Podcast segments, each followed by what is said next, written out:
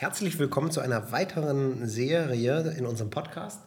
Heute bin ich hier ein weiteres Mal mit Markus zusammen. Ja, hallo, wir wollten das Thema Google Shopping fortsetzen.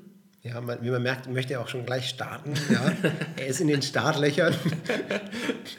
ja, das liegt daran, dass er eigentlich bald Feierabend hat. Es ist schon sehr spät bei uns äh, hier in Hamburg.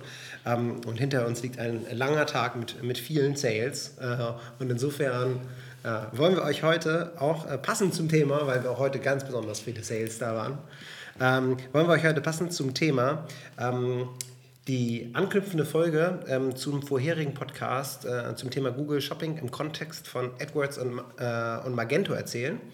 Denn, äh, ganz kurzer Rückblick, wir hatten ja gesagt, so ein bisschen äh, diese Tipps, wie baut ihr euch eigentlich erstmal die richtigen Rohdaten auf? Wir erinnern uns daran, ähm, dass viele testen über äh, die Erstellung einer CSV-Liste, wo eigene Felder hinterlegt werden können, wo beispielsweise Preisgruppen etc. hinterlegt werden und man zunächst einmal sowas über OpenOffice äh, testet, bevor man es irgendwo hinspielt. So. Das war der kurze Abriss. Ja, jetzt sind wir also in dieser Situation. Wir haben alle vor uns eine Art äh, Liste, die in einem Rohformat besteht und wir wollen diese eigentlich schaffen, dass sie zu AdWords kommt. Wer hier direkt bei AdWords anfängt, wird es sehr schwer haben, denn dort gibt es das Tool nicht, sondern es gibt ein, stattdessen hat Google hierfür eine separate, ich glaube, das liegt auch aus der Historie bedingt daran, dass es eigentlich mal nicht genauso geplant war, ähm, hat eine separate Lösung aufgebaut, das heißt Google Merchant. Und dieses Merchant Center ist eigentlich der Dreh- und Angelpunkt für Daten. Google Merchant selber, dem kann man nichts überweisen. Da kann man auch gar nicht die Leute separat sprechen, denn das ist schon der gleiche Support wie AdWords. Also es ist eigentlich schon eins, aber trotzdem sind es zwei unterschiedliche Sachen. Also wahrscheinlich wird es auch irgendwann mal eins. Ja, möglich wäre das. Man weiß es nicht. Aber es verändert sich. Wir wollen ja nicht spekulieren. Wir sind ja auch keine Wahrheit. Wir wollen uns überlegen, wie wir die Daten da reinbekommen und von dort aus dann in AdWords nutzen können. Sehr schön. Also der Hintergrund, der dabei ist, ähm, ist, äh, wir haben eine Art Merchant Center, also eine Art Verkaufszentrum. Ähm, und an dieser Stelle ist es jetzt eure Aufgabe, die Daten hochzulegen. Das ist wirklich eine sehr, sehr einfache Oberfläche dabei. Ich glaube, wie man es Step by Step macht, das kann man sich an anderen Folgen äh, gut anhören oder auch auf anderen äh, Blogs. Ähm, für uns geht es wirklich darum, dass wir euch die Kniffe eigentlich zeigen, worauf es besonders ankommt, wenn es auch mal nicht, nicht ganz so einfach und trivial vielleicht ist. Genau, also einmal noch, äh, bevor man quasi richtig loslegen kann, äh, ganz wichtig, ähm, wenn man das Google Merchant Center angelegt hat, es gibt hier mehrere Aspekte, die wichtig sind. Das ist einmal, ein Google Merchant Center braucht eine Verknüpfung mit einer Domain ähm, damit das funktioniert und damit man später die Daten auch nutzen kann. Ähm, das heißt, eine Verifizierung muss da vorgenommen werden. Das macht man idealerweise, indem man eben den äh, Google Merchant Center Account auch mit den entsprechenden Webmaster Tools verknüpft und dort eine Ver Verifizierung der Domain vornimmt. Das heißt, dass man Google einmal bescheinigt, dass man der Inhaber oder Beeinflusser der, der Domain ist, für die man Werbung machen möchte. Das ist ein ganz wichtiger Aspekt dabei. Wenn man mehrere Domains hat und mehrere Feeds entsprechend auch braucht, zum Beispiel weil man schon ein bisschen internationaler unterwegs ist oder verschiedene Shops betreibt mit einer Magento-Installation, dann braucht man in dem Merchant Center auch noch eine extra Erweiterung. Das muss man, äh, kann man direkt dort beantragen und nur dann kann man in einem Merchant Center mehrere äh, Datenfeeds auch hinterlegen. Das nur mal so als Tipp am Rande.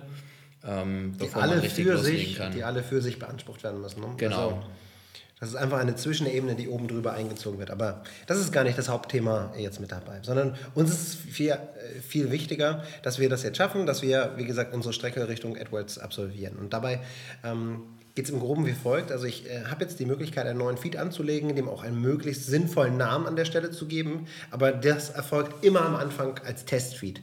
Denn ich habe es ja nicht das Ziel, jetzt möglichst schnell, möglichst viel äh, Stress mit Google zu haben und womöglich gesperrt zu werden weil ich garantiert irgendwelche Fehler in meinem Feed habe. Das ist das Normalste der Welt, das gehört immer mit dazu.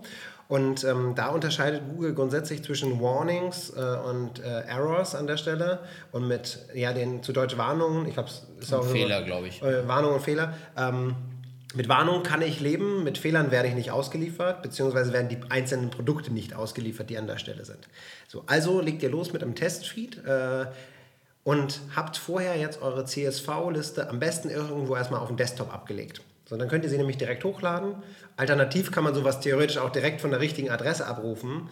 Aber manchmal ist es einfacher, ähm, auch mit einer lokalen ähm, Testdatei zu arbeiten, weil man die einfach deutlich schneller anpassen kann, weil man da gegebenenfalls auch sehr schnell einfach testen kann, wenn man beispielsweise eine Spalte zunimmt oder rausschmeißt, was dann damit passiert. Genau, die äh, Generierung der, einer neuen äh, Datenfeed-Datei, wenn man jetzt Anpassungen vorgenommen hat, dauert ja mitunter auch durchaus ein bisschen Zeit. Ähm, deswegen ist es hilfreich, wenn man erstmal die ersten Fehlerbehebungen quasi testet, lokal. Das kann man eben mit äh, dem von uns schon mal angesprochenen äh, OpenOffice Calc zum Beispiel ganz gut machen um dann herauszufinden, welche Fehler äh, sind das wirklich die Gründe und wie kann ich diese Fehler beheben und letzten Endes dann auch in dem Modul äh, im Shop abbilden quasi. Das erleichtert dann die Arbeit, wenn ich eben über so einen Zwischenschritt und über einen Testdatenfeed gehe. Genau, das ist im Übrigen auch noch ein ganz guter Tipp. Das hätten wir auch schon in, in der vorherigen Sendung eigentlich sagen können. Wenn ich jetzt diesen Testdatenfeed anlege, ich brauche nicht immer 20.000 Artikel da drin. Ich kann mir auch einfach eine Regel machen unter dem Motto, ich möchte nur Artikel von 5 bis 6 Euro haben, dass ich da meinetwegen nur 5 Artikel drin habe, weil dann einfach die Generierung dieses Feeds anstelle von 20 Minuten wahrscheinlich zwei Sekunden dauert und ich einfach damit viel agiler einfach auch am Anfang bin. Genau, sehr guter Tipp. Wichtig ist halt, dass man sich ein bisschen den Querschnitt der Produkte äh, in die Liste reinholt, damit man eben über die, äh, über die Tests auch quasi verschiedene Produkttypen zum Beispiel testet und nicht alles nur einen bestimmten Produkttyp äh, in der Liste dann hat. Und dann hat man eigentlich auch genauso guten Maßstab quasi für die Qualität der, der Daten, als wenn ich jetzt eben mein gesamtes Produktportfolio von 20.000, 30.000 Produkten da reinlade und jedes Mal dann eben, wenn ich eine Anpassung vorgenommen habe, auch 20, 30 Minuten oder mal teilweise sogar eine Stunde Stunde warten muss, bis das Datenfeed wieder neu generiert wurde und dann bei Google neu abgerufen werden kann, um zu sehen, welche Fehler das sind. Ich würde eher über den direkten Upload-Link äh, auch arbeiten, weil dann kann ich auch immer quasi die direkt die aktuellste Version, die ich quasi gerade angepasst habe, äh, auch abrufen bei Google und bekomme dort sehr schnell quasi Feedback, äh, wo jetzt noch Fehler übrig sind oder welche Fehler quasi schon behoben wurden. Genau. Und bei dieser Fehleranalyse geht man meistens so vor, dass man tatsächlich zunächst einmal schaut, also eine einzelne Warnung oder so etwas, das kann man an der zunächst einmal komplett äh, missachten, sondern es geht wirklich darum, die großen Fehler zu finden. Es gibt klassischerweise immer so Felder, wenn ich am Ende dann mal 10.000 äh, Zeilen dorthin schicke, also meinetwegen 10.000 Produkte, dass ich da in irgendeinem Feld meinetwegen äh, 6.000 Fehler habe. Und da muss ich jetzt einfach sehen, was mache ich damit? Ja? Kann das sein, dass das Feld keinen Sinn macht? Kann das sein, dass das Feld verkehrt gepflegt ist? Kann das sein, dass das Feld vielleicht nur am konfigurierbaren Produkt gepflegt ist und nicht am einzelnen? Mal so, mal so. Ja, also das Manchmal ist es auch ein Trendzeichen, was vielleicht in der Liste falsch ist. Also die Fehler, die sich häufen in der Liste quasi, äh, resultieren meist aus einem einzigen Grund. Also meistens so, wenn man einen Fehlertyp hat, ähm, dann resultiert das aus einem Grund und wenn man diesen Fehler behebt, dann sind auch meistens alle Fehler weg, weil es ja, tritt ja bei jedem Produkt in der Regel wieder neu auf, der Fehler. Das kann eben zum Beispiel auch ein Trendzeichen sein, wenn jetzt zum Beispiel in den Beschreibungen äh, das Zeichen verwendet wird, was ich benutze, um, um Spalten voneinander zu trennen, dann kann das eben auch zu Problemen führen. Genau. Nachdem, also wir unterstellen jetzt mal, äh, man hat jetzt seine drei, vier, fünf, vielleicht auch mehr Runden gedreht und ist mittlerweile jetzt hier noch bei seinen 500 Produkten, hat er noch 100 äh, Warnings, dann kann man es tatsächlich auch probieren, weil selbst diese 100 Warnings heißen nicht, dass das Produkt nicht ausgeliefert wird, sondern es ist meistens so ein Fall, dass ein angeratenes äh, Attribut, was von Google vorgeschlagen wird, ja, manchmal ist das sowas wie Altersgruppe äh, dabei, ja, wo man sagt, ist das ein Kinderartikel oder nicht, ähm, das andere Mal ist es, dass die äh, Kennzeichnung nicht ausreichend äh, dabei ist, aber es ist kein Grund, nicht ausgeliefert zu werden.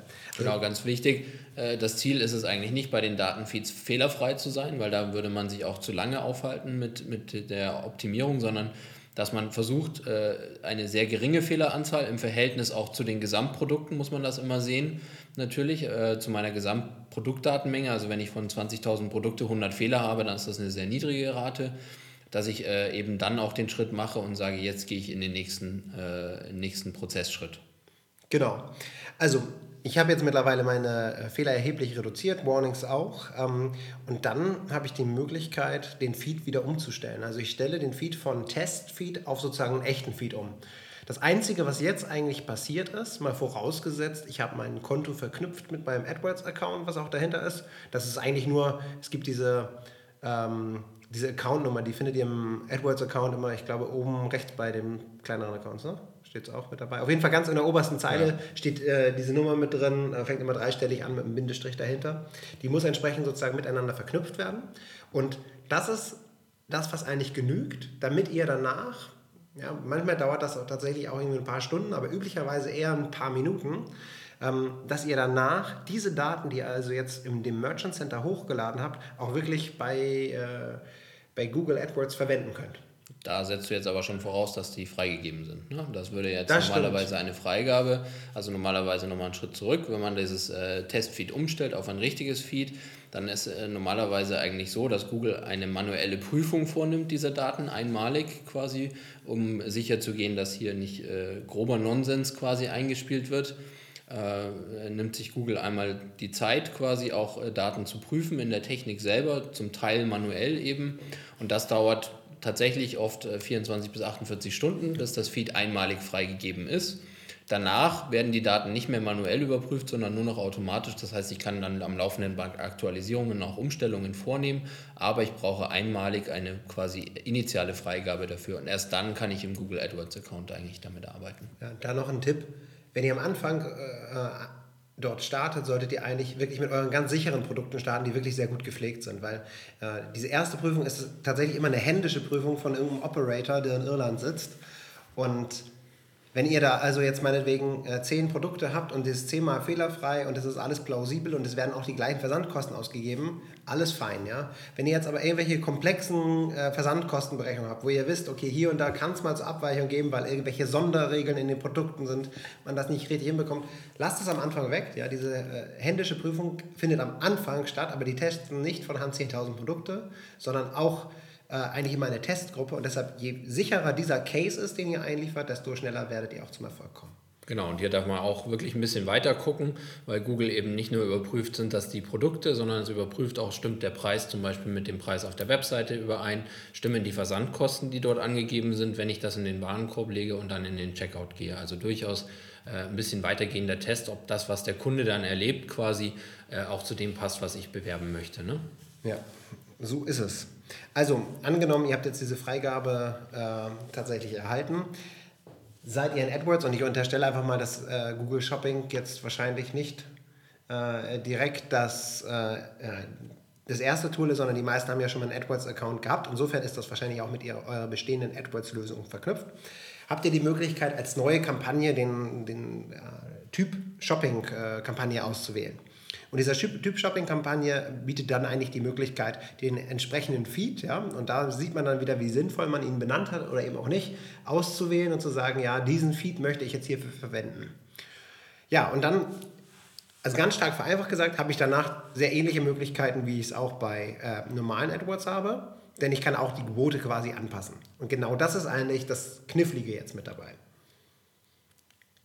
Bei dieser Gebotsanpassung habe ich nämlich die große Herausforderung, dass ich nicht wie klassischerweise, also ich könnte natürlich Gießkanne machen und sage ein, ein Euro für jeden. Ja, aber dann habe ich das Problem, dass äh, neben meinem Jeans-Knopf auch die Jeans das gleiche Gebot bekommt. Das ist das, was Google natürlich am Anfang erstmal vorschlägt. Also klassischerweise startet man eben mit einem Gebot für alle Produkte. Und dann geht es eben darum, an der Stelle äh, die Gebote zu präzisieren. Ja, aber ganz ehrlich, man hat heutzutage eigentlich keine Chance mehr in den Bereichen, wo richtig äh, Wettbewerb ist. Und ich behaupte mal, in fast allen Bereichen ist mittlerweile richtig Wettbewerb. Hat man kaum eine Chance mehr, äh, so, so global an so eine Geschichte heranzugehen. Ähm, man muss da weit granularer rangehen. Und ähm, jetzt ist die Frage, 20.000 Produkte von Hand anzufassen oder auch sowas über ein paar pfiffige Regeln äh, abzubilden. Genau, und da hatten wir ja auch in unserem letzten Podcast eben schon einige eben in der Datenaufbereitung mit genannt. Das heißt, wir haben ja quasi in der Aufbereitung der Daten jetzt schon Custom-Felder angelegt, also benutzerdefinierte Felder, die wir mit bestimmten Daten für unsere Produkte versehen haben. Äh, Beispiele, die wir da letztens besprochen hatten, waren ja sowas wie der Deckungsbeitrag oder eben zum Beispiel eine, Preisgruppe vereinfacht, äh, die uns die Möglichkeiten bieten, hier äh, auf bestimmte Produkte einzugehen. Natürlich zählt dazu auch zum Beispiel die Marke des Produkts. Genau. Und wir wollen euch jetzt einfach nur, äh, um es abzuschließen, hier in der ersten Runde äh, einfach äh, den Tipp mitgeben, diese Custom-Attribute, beispielsweise der Deckungsbeitrag oder die Preisgruppe, die ihr dort habt. Ähm, es macht Sinn, gegebenenfalls sowas tatsächlich als erste Auswahl zu machen. Also sprich über die Auswahl, der Tab heißt im Rahmen von AdWords Produktgruppen, ähm, da hat man hinten so ein kleines Plus und da gibt es so eine klassische Drill-Down-Logik. Ne? Also ich kann über so einen Pfeil mir das eigentlich aufschlüsseln, kann ich mir jetzt aussuchen, nach welchen Dingen ich hier äh, eigentlich differenziere. Und jetzt im ersten Schwung äh, probiert es einfach mal aus. Also man muss sowieso da, denke ich, auch ein kleines wenig hineinfinden. Würde ich sagen, versucht mal über die verschiedenen ähm, tatsächlich Gruppen, die ihr in den Preisgruppen angelegt habt, jetzt einfach eine Aufsplittung, sprich eine Segmentierung zu vollziehen, damit ihr einfach mal seht, wie auch diese Mechanismen dahinter sind. Weil wir haben hier tatsächlich schon wieder die Viertelstunde äh, um. Äh, eure Ohren glühen äh, sicherlich. Es ist viel Information, so dass wir eigentlich gesagt haben, wir würden ganz gerne im, im nächsten Teil mit euch im Rahmen von äh, dieser Google Shopping Optimierung eigentlich sagen, anhand welcher Kriterien wir dann auch sowas etwas feiner am Ende auch gliedern können. Genau, deswegen würde ich sagen, äh, schließen wir die äh, Session jetzt für heute ab fassen noch einmal kurz die Ergebnisse zusammen. Äh, für alle, die direkt ans Ende spulen unseres Feeds in Zukunft, ähm, um dort die äh, Kerninformationen noch einmal zu finden. Ähm, das heißt, wir haben heute quasi einmal äh, das Merchant Center quasi betrachtet, äh, haben festgestellt, wie wir dort unser Google Shopping Feed einbinden können, ähm, haben äh, unser Feed quasi dort äh, einmal als Testfeed quasi angelegt und dann äh, nach der Fehlerbehebung quasi als richtiges Feed eingerichtet, ähm, das dann quasi von Google regelmäßig abgerufen wird.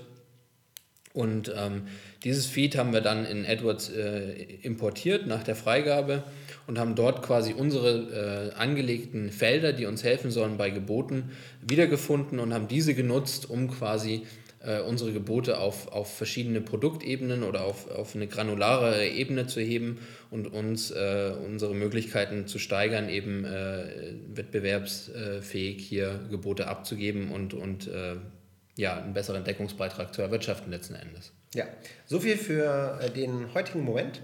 Und äh, wir wünschen also einen guten Tag ähm, und freuen uns über viele Kommentare, Likes. Erzählt es den Freunden, den Kollegen. Ja, und dann hören wir uns hoffentlich beim nächsten Mal wieder. Vielen Dank. Bis dann.